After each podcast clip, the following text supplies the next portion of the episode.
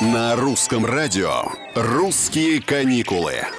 Всем привет, с вами Петр Кузнецов. Европа потихоньку открывается. Да, к западным странам, снявшим ограничения, добавились новые. После Британии гостеприимнее становятся Швеция и Германия. Скандинавы с завтрашнего дня уже, как выразилась премьер Магдалена Андерсон, полностью открываются обществу. По ее словам, такое решение принято благодаря высокому уровню вакцинации. Значительно уменьшилось в Швеции и число людей, нуждающихся в интенсивной терапии.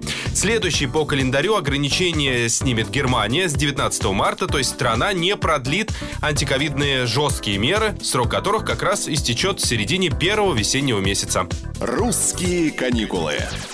При этом по всему Евросоюзу сохраняются отдельные меры. Так, в Финляндии ресторанам разрешено работать до полуночи, но ночные клубы закрыты. Во Франции ограничения на количество участия в мероприятиях снимаются, но не меняется обязанность предъявлять справку о прививках. В Италии условия въезда в страну облегчаются, но только для туристов из Евросоюза. Напомню, что в целом эксперты ВОЗ высказывают надежду, осторожную, на длительный период спокойствия и прочный мир в борьбе с коронавирусом вирусом, а следовательно и на возврат к нормальной жизни и туризму. Европа с надеждой смотрит на пасхальные каникулы, то есть на середину апреля. На сегодня все. Это «Русские каникулы». Мы здесь вам помогаем, если не отдыхать, то планировать отдых. Пока.